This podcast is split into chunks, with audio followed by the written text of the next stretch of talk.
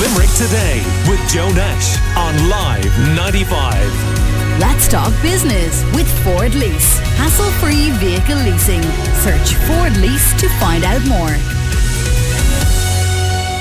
Now, the issue of teens and pre-teens causing havoc in communities has been raised a number of times on this show following incidents in various parts, including in Abbeyfeale in County Limerick. And here's a sample of some contributions over the last few weeks. There are young groups of people going around, lawless around the towns of Ireland. Not Abbeyfeale alone, but they're going lawless. And again, we can choose to ignore it. The Garda Síochána, I don't blame the, the Garda Síochána here. They have to take some responsibility, by the way. The very same as politicians have to take responsibility. And I will take responsibility if we need it. But it's about bloody time that the local authorities, the Garda Síochána and the senior members of the political system sit down and stand up and be counted for. Because in my opinion, we're closing the blind eye to this long enough. This isn't good practice. When it comes to working with young people, we need to communicate with them really well. And we need to let them know where they're going wrong. We do not need to punish them in this kind of way because it doesn't work. Studies have always shown that restorative justice is better. Involving all sections of the community is the key in making a better community. There's a big distinction between those who are twelve to sixteen, seventeen to eighteen and those who are adults, and you're into different legal frameworks and everything for, for the different groups. But if we take the age group of twelve to sixteen, which actually often can be the most problematic age group, um, at the moment, and really since last March, you're looking at a scenario where the structural supports that are used to, to prevent against antisocial behaviour are largely gone. So the hard structural support there is really the school system, um, and that's why we have so many services that struggle and that really try to keep kids in the school system, even if it isn't in the conventional school system, it may be in systems like Youthreach, et cetera. And around that school system then you have a lot of soft supports. So these are things, diversionary activities which we call them. So these are things like sports, these are things like amenities, activities and all that. And during the regeneration period in Limerick, huge investment was put into building up layers and layers of those activities. And there was very clear evidence at the time that it did actually have a significant and positive impact on antisocial behaviour if we look at things like the amount of, of kids who are going into diversion schemes, but also the, the amount of kids in the twelve to eighteen category who are ending up at the really serious end of the spectrum in terms of transgression, vastly reduced at that period. So we know those, those supports work when they're there and they're effective, and they're largely gone. Um, Councillor Galvin and Councillor Foley um, have encouraged the Gardaí, Gardaí to bring in um, a, um, a system called uh, Beat on the Street, where there's a, a larger Garda presence. And it has improved, Joe, there's no question or doubt about that, but it can't stop there because uh, it's about time that we tackled this issue. I think that the issue could be solved, but it will take um, a wide variety of people from a broad spectrum across the community to work together, as Councillor Kylie said, um, and actually uh, cr- fix this problem. And I have a shop myself, and I have to agree with all the business people in Abbeyfeale that, like, there has been an element of people, uh, as Councillor Galvin put it, loitering, but not just only loitering, but intimidating people, spitting at them, unfortunately, um, name-calling and uh, jeering people and generally frightening people. And with this COVID situation, everything has escalated. They don't feel safe to go out. They don't feel safe on the streets because they're being intimidated. Right, so there you go. Some of the reaction we have received over the last few weeks on the show to antisocial behaviour. So if you're a parent of a child, what do you do to cope with it? How can you connect with your son or daughter? Aileen Hickey from Parentline is with me right now. Morning to you, Aileen. Good morning. So obviously from the perspective of a parent who is struggling with a teen or pre-teen that might be causing havoc at home and in the community, really difficult. And lots of parents don't want that to happen. Uh, they don't ignore it. They're trying to deal with it. But how can they do that? Well, first of all, I, I mean, I have to say, I think probably one of the worst things that you can do is, is brand young people as, uh, you know, as I have been branded recently, as kind of COVID delinquents, um, or, you know, or that sort of thing. And it, it's just not helpful. I mean, I think what parents have to remember is that young people have a developmental need to interact, um, and they have had months of practically no socialisation, and you know, while parents have had a hugely difficult um, and very challenging year, and I can attest to that with, with five kids of my own, um, you, you do have to remember that there is a, also a huge sense of loss uh, for teenagers, you know, for lost opportunities and lo- lost rites of passage. And in some ways, I think they, they probably have had a, a, a disproportional, um, disproportionately affected by by COVID and by and by the, the restrictions. Um, so I think you have to remember all of that. And, you know, when you do remember that, uh, you know, try and remember that so in, in a way that you're not going to be critical of them, you know, that you offer support and communication. Um, but, you know, I suppose, you know, what you have to remember is that, you know, There, there is a huge amount of antisocial behaviour going on currently, um, that would be, you know, I suppose, both outside the home and inside the home. I mean, there's, you know, anti antisocial behaviour outside the home has been obviously, you know, the, you know, I suppose, the threatening behaviours and the vandalism, um, and there are lots of, um, there are lots of redress to that. I mean, you know, the, the Gardaí have a certain amount of redress under the Criminal Justice Act of two thousand six, you know, with, um, you know, with A S B Os and with um, antisocial warnings and that sort of thing.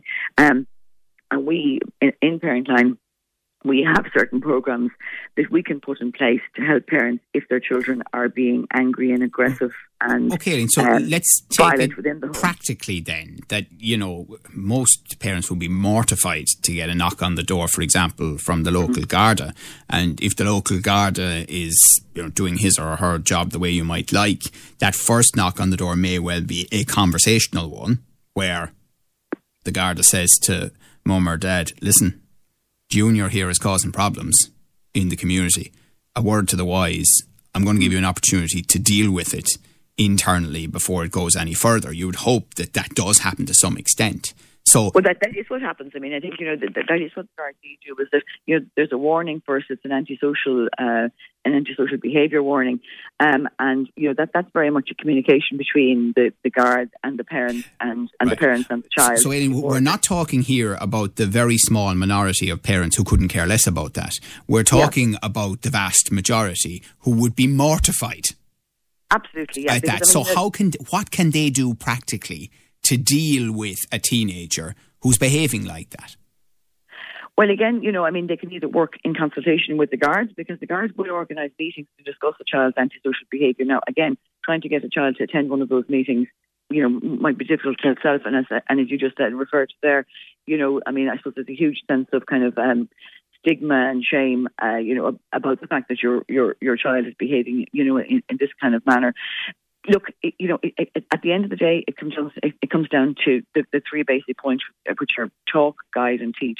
You know, that it, it's kind of the basis for everything. It's not always easy, particularly when it comes to teenagers, because it can be difficult, first of all, to get them to interact with you as a parent and to interact with the, with the rest of the family. Um, but, you know, it, it, it, you know, I suppose what, what you know what, what the, the really good guidance would be would be to, you know, to, to try and, you know, get your child to enter into a sort of a, a good behaviour contract, for want of a better word, um, with you, so that things don't reach the next level. I mean, you, you certainly don't want to reach the stage where there is, um, you, you know, where the guards are going to put um, uh, an A S B O in place, you know, an A S B O being an antisocial behaviour order in place. Um, yeah, it's just that's taking it, uh, things to a new level. We've discussed this in so much detail over the last while on the show, because it is unfortunately a, a big issue in Limerick and yeah. other parts of the country as well. We're talking to Aileen Hickey from Parentline, but it certainly occurred to us when we were chatting about this last week here in the office that, you know, you are dealing with, beyond the cliche, parents who are tearing their hair out about mm-hmm. the behaviour of their preteens and teens, and it's causing massive stress to them. You know, they don't want their teenager behaving in that way, but they may well be at a complete loss about how to stop it.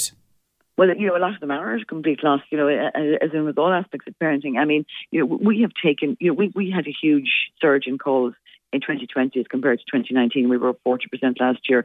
A lot of the uh, additional calls would have come in relation to parents who were dealing with very angry and aggressive uh, and violent uh, Um, children, principally between the ages of twelve and eighteen, um, and that was, you know, not, but that was in relation both to trying to keep the, those particular um, children, um, to trying to get them to comply with the restrictions, and also dealing with their behaviour in the house, because suddenly you're in a kind of a you know, a, a very much a, a heath situation in a house where there's a lot of people, you know, living in very uh, close confinement for long periods of time. So it wasn't just, you know, their behaviours outside the home, it was behaviours in the home as and, well. And by the way, Aileen, is it almost always the case that if someone is acting out in the community, they are acting out at home too?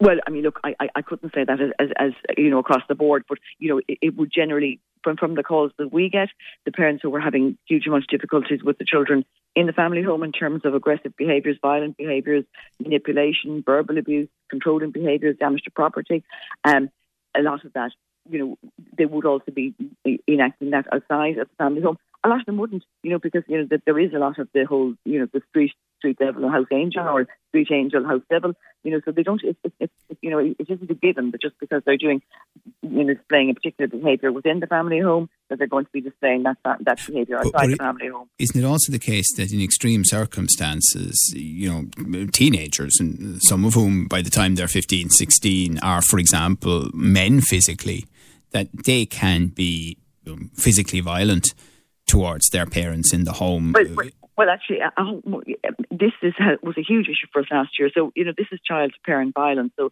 you know, child-to-parent violence, you know, it takes in a huge amount of behaviours. I just referred to some of them there, and some of them can be, you know, verbal abuse, emotional abuse, um, you know, controlling behaviours, manipulation, intimidation, but it can get physical and it can get violent. And, you know, I mean, I'm not saying it's kind of like, you know, the fifteen-year-old young fella throwing his mother up against the fridge door every night of the week, but...